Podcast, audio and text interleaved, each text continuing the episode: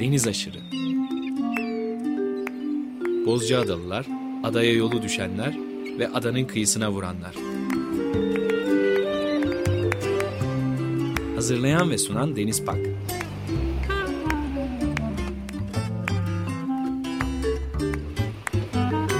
Türkiye için rüzgar enerjisi üreten Demirer Enerji'ye katkılarından dolayı teşekkür ederiz.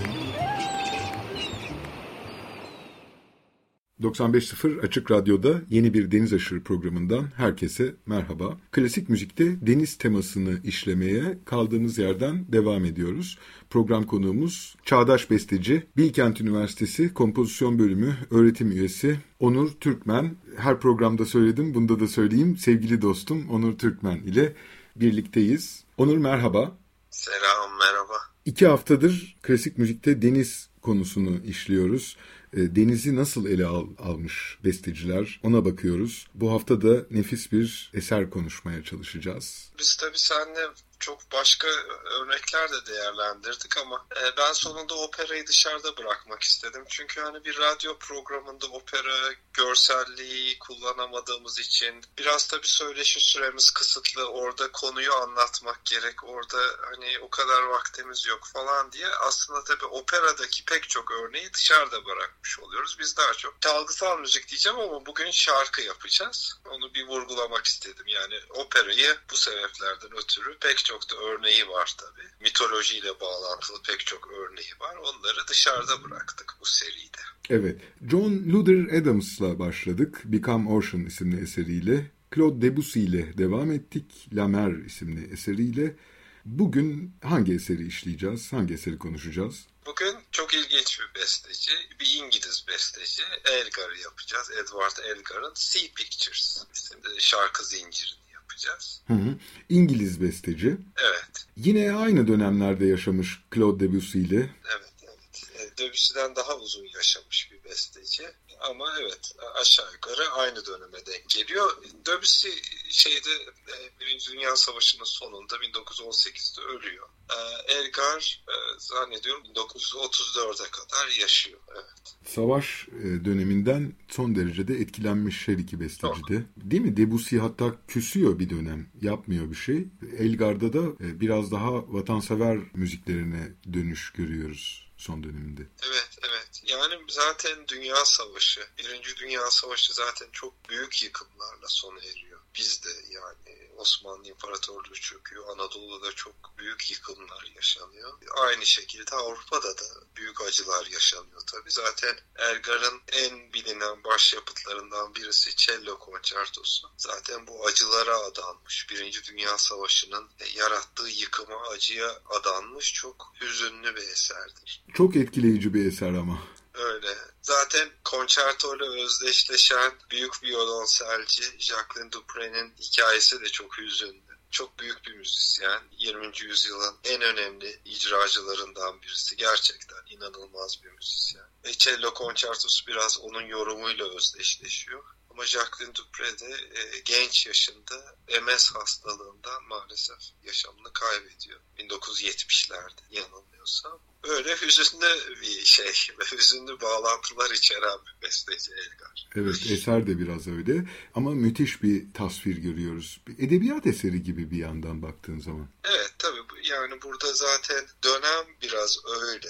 Aslında 19. yüzyıl romantizmi demek Beethoven sonrasında bütün kuşaklar işte iki kuşak diye ele alırsak 20. yüzyıla kadar. İşte Elgar'ı da bunların sonlarında sayabiliriz. Tabii roman türünden yani edebiyattaki roman türünden çok etkileniyor. Yani bu Beethoven'ın 3. senfonisiyle başlar. Bu tip bir romansı bir anlatım. Ondan önce 18. yüzyıl senfonisi biraz daha sanki hikayeler toplamı gibidir. Mesela dö, diyelim ki Mozart'ın dört bölümlü bir senfonisi sanki dört ayrı hikaye gibidir. Ama Beethoven'ın 3. senfonisinden itibaren bu artık bir romanın bölümlerine dönüşmeye başlıyor.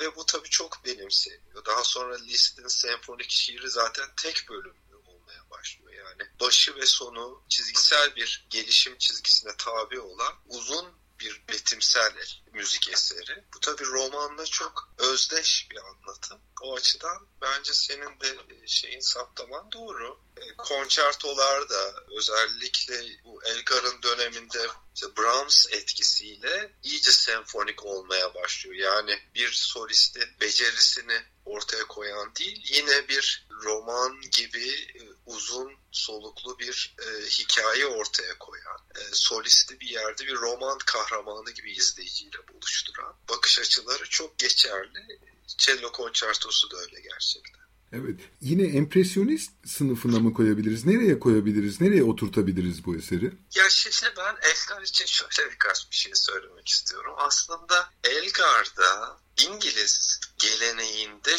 bence bu gelenek tabii müzikal pek çok şeyle de açıklanabilir. Ve İngiltere'yi başka bir bağlamda ele almak istiyorum ama bir sonda söyleyeceğimi başta söylemek istiyorum. Aslında İngiliz müziğine damga vuran bir ruh hali var. Bu ta Rönesans'tan beri böyle.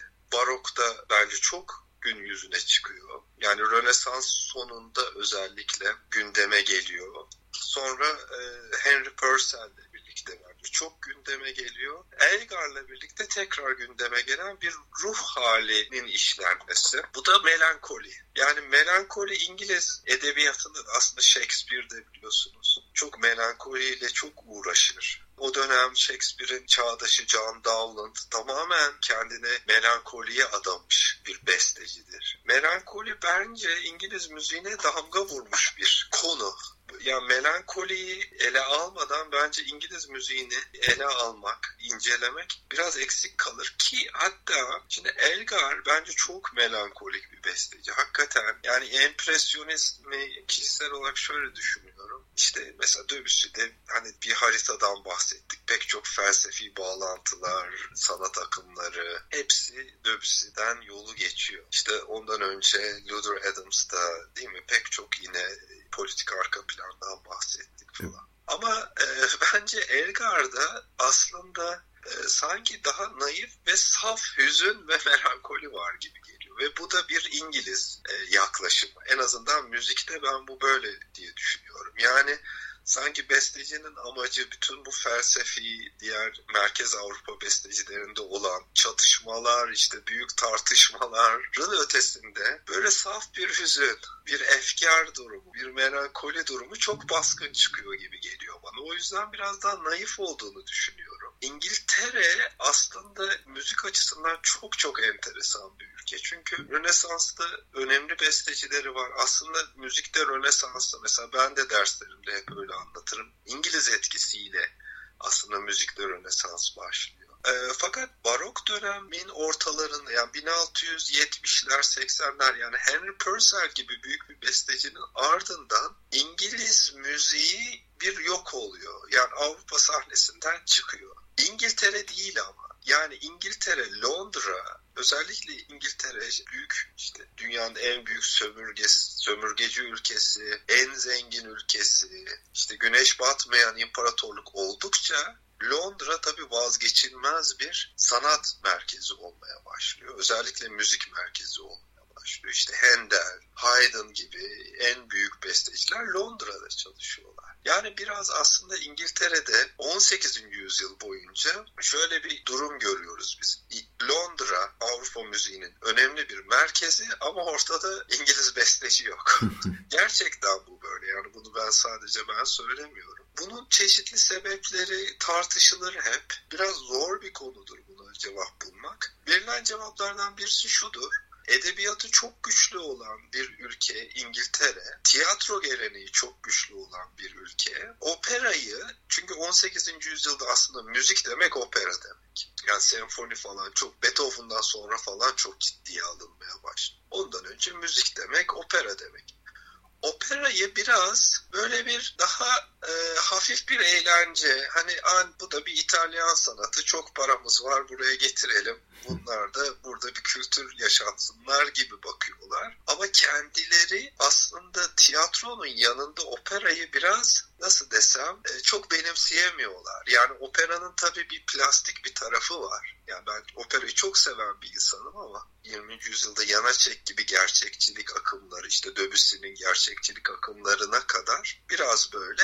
hani çok kaba bir bakış açısıyla biraz plastik bir tarafı var. Çünkü merhaba nasılsınız demiyorsunuz da işte merhaba nasılsınız diyorsunuz ya. evet. Şimdi tiyatrosu çok güçlü olan İngilizler buna pek şey yapamıyorlar aslında. Ee, hemen ısınamıyorlar dediğim gibi. O yüzden İngiliz besteciler bir kayboluyorlar ortadan. Aslında Elgar'la birlikte ta ama Elgar yani 19. yüzyıl sonuna gelmiş oluyoruz yani aslında bir rönesans başlatıyor. Ondan sonra e, tekrar İngiliz müziği tekrar gündeme geliyor. Yani Elgar'dan sonra işte Gustav Holst gibi besteciler var. E, Benjamin Britten gibi büyük bir opera bestecisi var. Günümüzde Brian Ferneyhough gibi çok gündemde çok büyük besteciler var. Harrison Birtwistle gibi yine Wagner geleneği de devam ettiren opera bestecileri var. Burada Elgar tekrar o Rönesans'ın ilk bu Rönesans'ı ayaklandıran bestecilerden birisi olarak gündeme geliyor. Ama şunu tekrar vurgulayayım. Purcell'de e, yarım bırakılan melankoli çizgisi Elgar, Britten, e, Harrison Birtwistle bu çizgide devam ediyor ve bu besteciler melankoli konusunda hep üzerinde basa basa duruyorlar. Yani bu bir İngiliz rengi olarak devam ediyor melankoli konusu. Yani İngiliz duygusu diyebiliriz belki klasik müzikte. Evet, evet bir duygu yani bir renk. Hakikaten mesela Elgar'ın bu enigma varyasyonları işte ne diyelim gizem çeşitlemeleri diye çevirelim.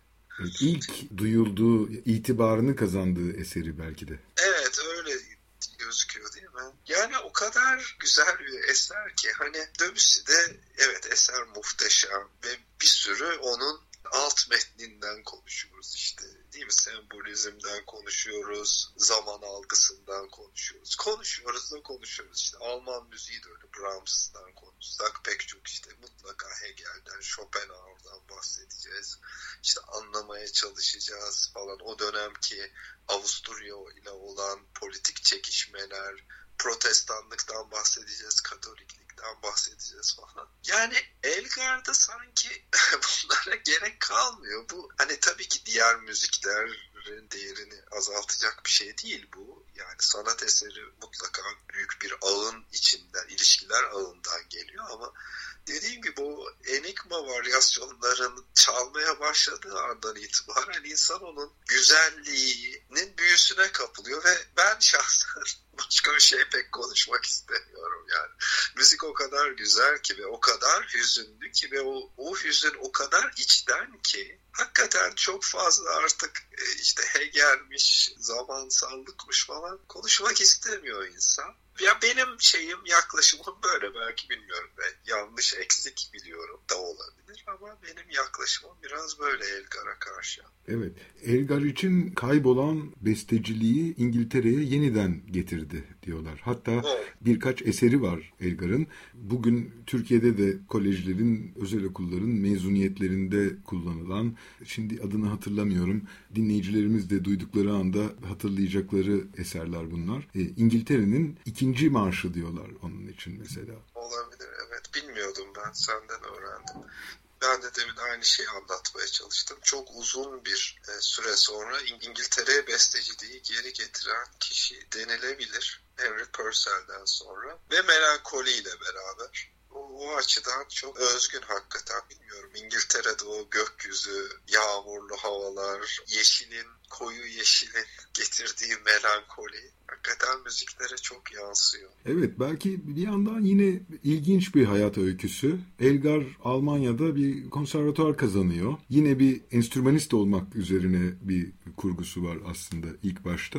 Kemancı olmak istiyor ama babası diyor ki paramız yok gönderemem seni oraya diyor ve İngiltere'de kalıyor. Diyorlar ki özgünlüğünü İngiltere'de kalmasına da biraz borçlu. Olabilir evet. E, yani orada bir de şey hikayesi var değil mi? Babası Katolikliğe geçmiş. Ya bu tabii İngiltere'de çok radikal bir hareket çünkü İngiltere tamamen protestanlık üzerine kurulu bir ülke. Yani ta işte o Purcell zamanlarından işte o Güllerin Savaşı tarihte pek çok yani aslında Katolikliğin tamamen elimine edilip e, parlamentodan sert bir şekilde çıkartılıp Sonra Fransa'yla olan hem diplomatik hem de zaman zaman çatışmalara varan ilişkiler.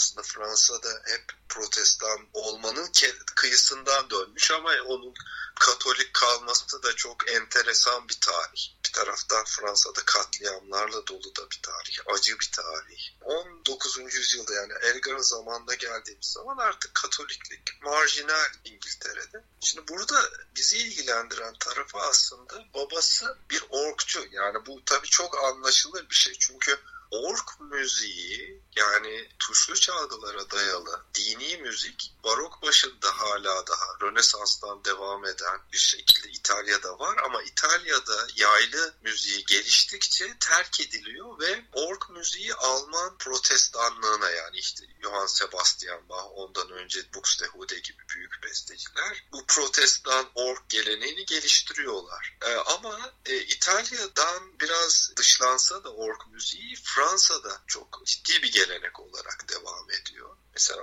20. yüzyılında önemli bestecilerinden Oliver Messiaen önemli bir ork bestecisi. Çünkü Katolikliğe çok sadık birisi. Şimdi İngiltere'de de bu Katoliklik üzerinden Elgar'ın babası ork geleneğini oğluna öğrettiyse eğer orada Elgar'ın ana akım işte Brahms gibi, Saint-Saëns gibi yani ork müziğiyle ilişki kurması, Johann Sebastian Bach'la ilişki kurması daha organik bir şekilde olmuştur. Bu enteresan bir not bence.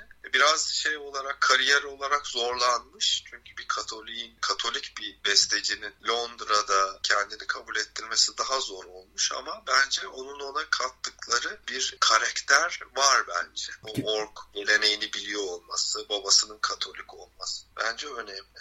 Evet, babası hem orkçu hem piyano akortçusu ve bir müzik dükkanları var. Çocuklarını da bayağı bir kardeşler anladığım kadarıyla Edward Elgar. Tam hakim değilim ee, ama böyle beş kardeş, altı kardeş olabilir, yanılıyor olabilirim. Hepsine çok ciddi bir müzik eğitimi vermiş. Elgar da bunların içinde en parlak olanları olmuş.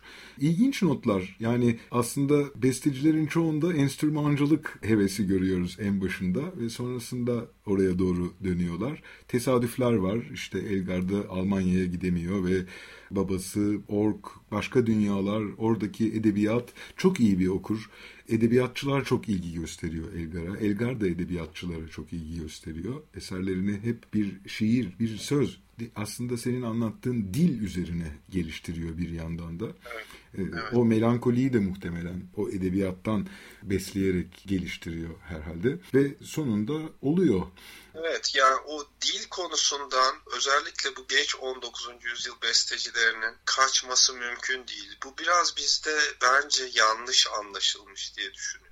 Çünkü e, gerçekten Elgar'ın müziğinde İngilizce duyarsınız. Yani cello konçertosunda o cümlelemeler çok İngilizcedir. Daha öncesinde işte barok döneme gittiğiniz zaman Henry Purcell'in operaları muhteşem bir İngilizcedir. Gerçekten İngilizcenin sesinden çıkar. O meşhur Dido and Aeneas'ın final şeyi Lament aryası. Gerçekten İngiliz dilinin nasıl diyelim parladığı bir andır. İşte geçen hafta konuştuk Debussy'nin e, çalgısal müziklerinde bile o Fransızcayı duyarsınız. Mussorgsky'nin Rusçası e, zaten o Rusça Türkçeyi bulma yolunda tonaliteden kopmuştur falan.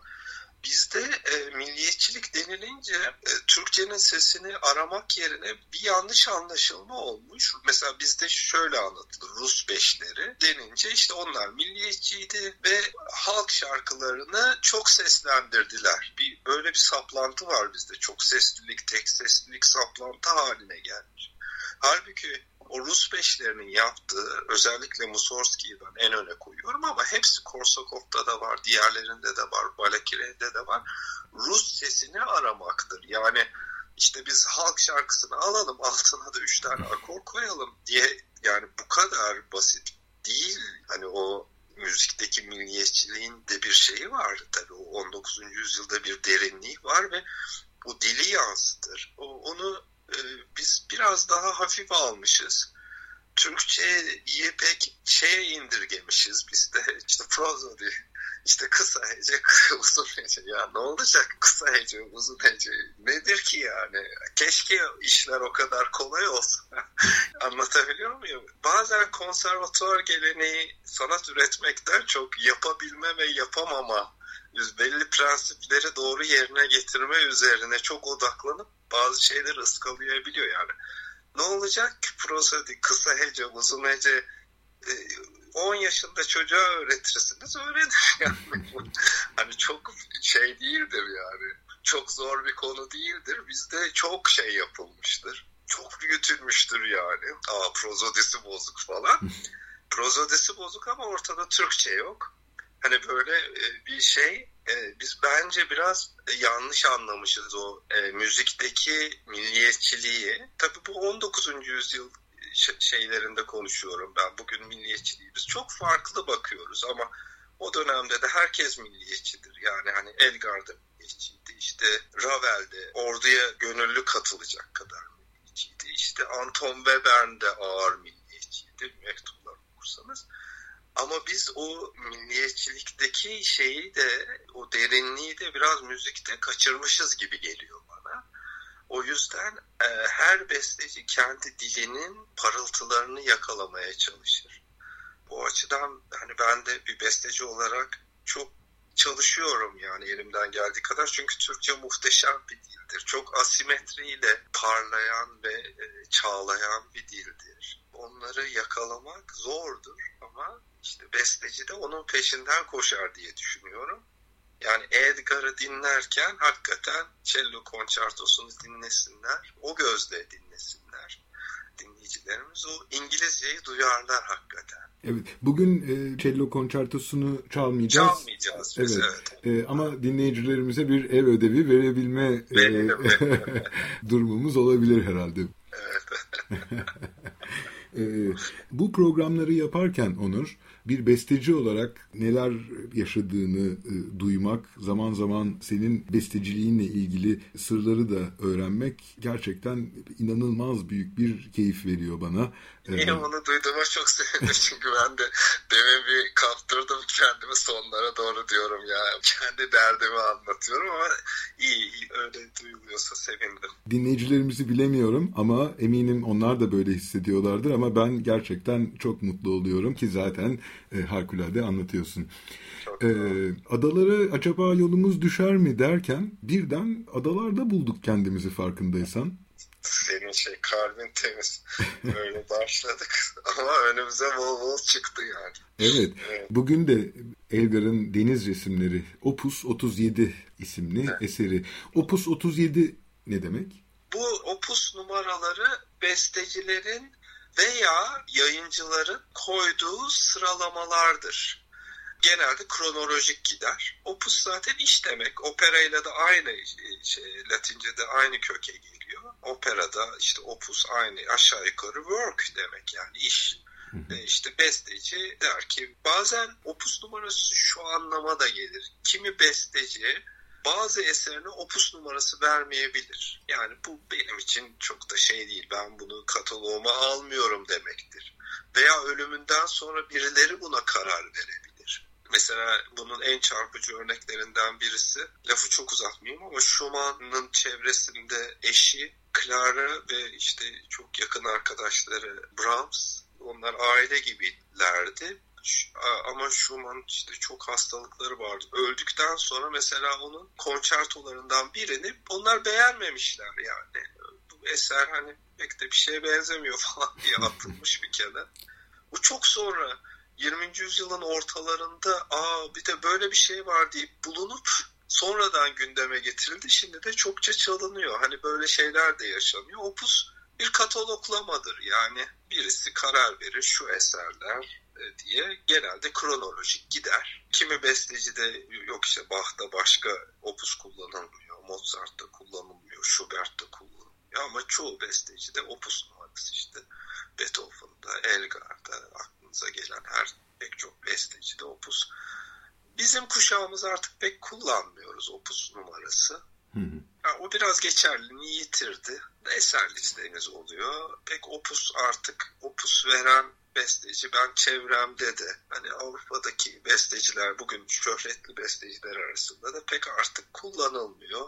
Belki öyle bir kataloglama anlamsız geliyor. Evet taksonomik bir ifade yani.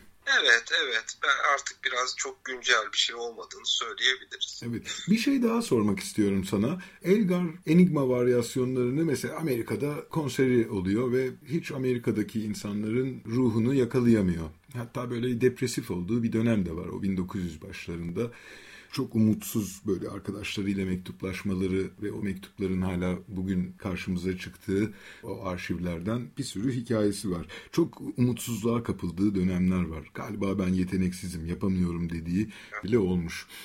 Elgar bir dönem çok parlıyor. En parlak döneminde galiba ölümünden bir 30 yıl sonra yaşıyor. Yani Elgar görmüyor bunu.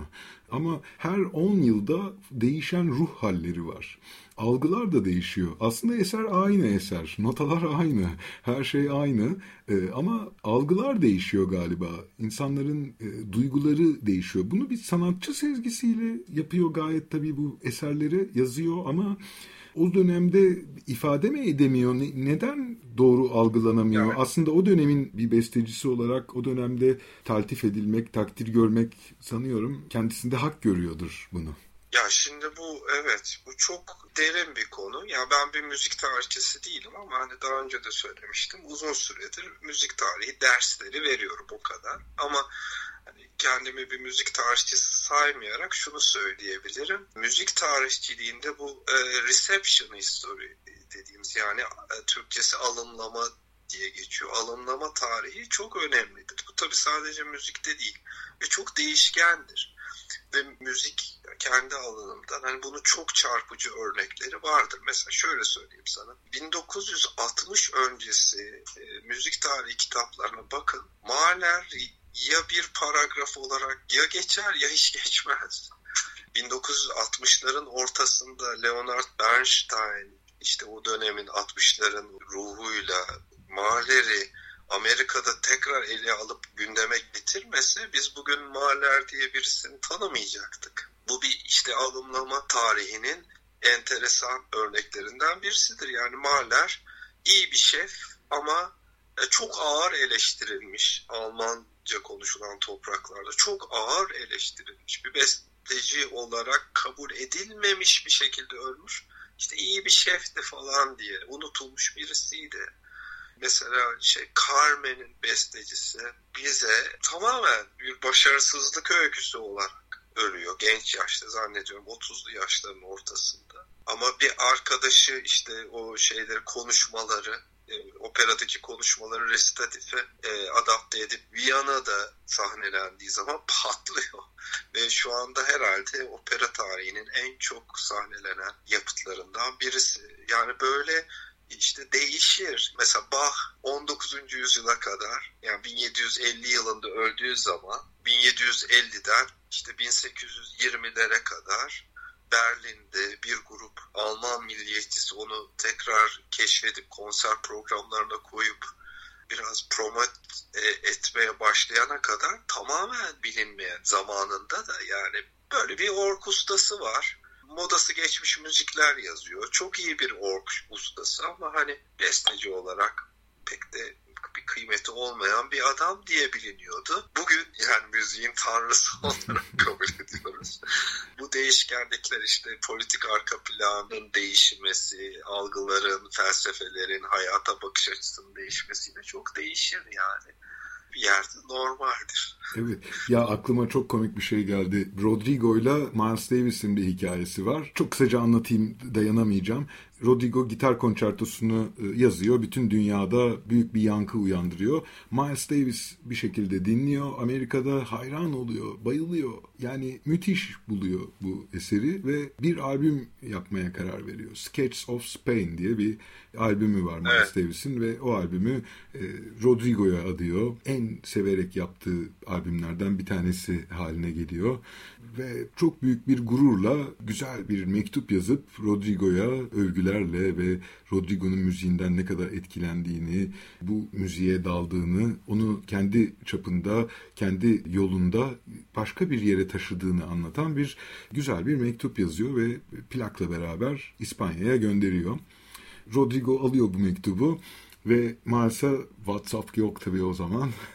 Aylar sonra belki yıl sonra Miles'a bir mektup geliyor Rodrigo'dan ve Rodrigo hiç anlamıyor Miles Davis'in. Ne dediğini bile anlamıyor. Ne olduğunu bile anlamıyor ve plağı dinliyor ve bir şekilde kendi duygularını da bir şekilde buluyor falan ama iğrenç bir eser. Lütfen bunu yayından kaldırın. Korkunç falan diye bir mektup yazıyor Miles'a. E, Miles'ın da o narsizmi içerisinde ve orada artık ne yaşıyorsa o da Amerika'da çok kötü etkileniyor Miles Davis ve en sevmediği albüm Sketches of Spain olarak her yerde lanse ediyor. Yani bir daha duymak istemiyor albümü. Hiç konser programlarından kaldırıyor. Bütün o motivasyonu siliniyor.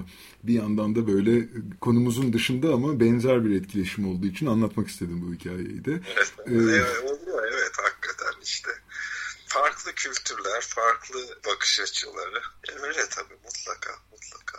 Evet, bugün Deniz Resimleri isimli eserini dinleyeceğiz Edward Elgar'ın.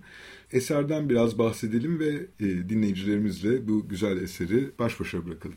Tamam, kaç şarkı vardı? Beş tane parça var, şarkı var. Beş tane parça var. Dönemin veya bir, bir kuşak öncenin daha böyle romantik İngiliz şairlerinin, belki bizde çok gündemde olmayan şairler biraz böyle hem romantik aslında Debussy'deki gibi sembolizm konusunu işleyen biraz belki metafizik göndermeleri çok olan burada tabii deniz hep bir şey metafor olarak burada karşımıza çıkıyor. Aynı İngiliz edebiyatındaki etkisi gibi bir yandan baktığımız zaman Britanya'nın ada olması, Elgar'ın oralı birisi olması, oradaki o hislerle ve İngiltere'nin dünyaya e, hükmeden, güneş batmayan ülke oluşu, oradaki bir besteciyi herhalde deniz konusunda çalışmaya, klasik müzikte evet. deniz literatürüne e, sokması için yeterli eserleri yazmaya itmiştir diye düşünüyorum. Bayağı bir yolculuklar yapıyor Elgar. Söylediğin gibi şairler var. Bir tanesi de eşi. Evet, Caroline Alice. Evet. Yani deniz tabii çok büyük bir konu belki edebiyattaki kadar çok gündeme gelmemiş. Çünkü tam bu dönemde Carmen'le birlikte sen de geçen hafta sordun yani dövüş Akdeniz'le mi ilgili diye. Ben hayır dedim hani Japon etkisi farklı bir sembolizm, farklı ilişkiler var. Çünkü aslında o dönemde 19. yüzyıl sonu 20. yüzyılın hemen başında Fransız besteciler için Almanya belki biraz daha uzak denize. İşte Hamburg'da tabii opera evi çok güçlü ama Alman bestecilerde çok önemli bir şey atlamıyorsam deniz pek konu olmuyor.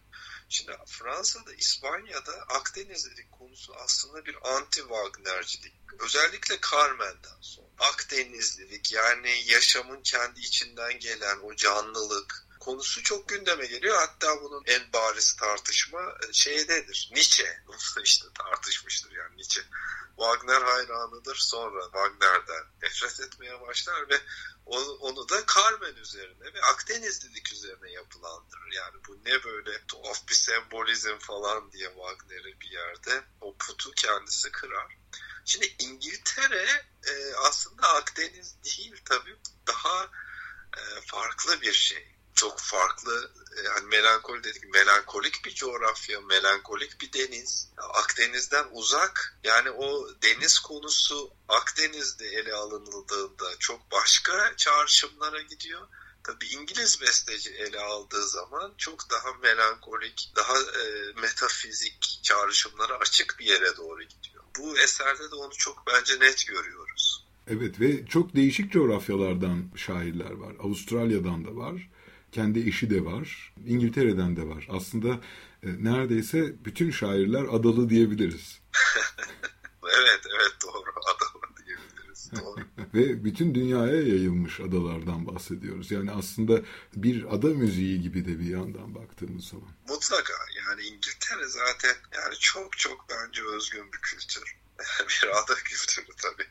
Nereden baksan. İrlanda da öyle ama birbirinden çok farklı iki kültür. Hem Yani yakınlıkları var ama çok farklı iki kültür. İrlanda neredeyse Avrupa'ya biraz yabancı da bir kültür yaptı. Elbette Avrupalı bir kültür ama bir taraftan da e, Avrupa dışı da bir kültür. E böyle evet adalılık enteresan bir konu. Gerçekten öyle. evet, e, eseri dinleyelim. Hangi orkestradan dinliyoruz? Solist kim? Evet, Londra Filarmoni Orkestrası. İngiltere'nin önemli mezzo sopranolarından birisi Janet Baker söylemiş. E, Londra Filarmoni Orkestrası kaydetmiş. Öyle kayıt. Şimdi dinleyicilerimizi bu nefis eserle baş başa bırakacağız. Onur çok teşekkür ederim. Ben çok teşekkür ederim. Güzel bir sohbet oldu. Her zaman. isyan ettiysek affola. Harikuladesin klasik müzikte deniz konusunun işlendiği eserlere ve bestecilere ayırdığımız bu dört bölümlük program serisinin üçüncü bölümünü tamamlamış olduk. Bu hafta program konuğumuz çağdaş besteci Onur Türkmen idi. Önümüzdeki hafta salı günü buluşuncaya dek hoşçakalın. Hoşçakalın.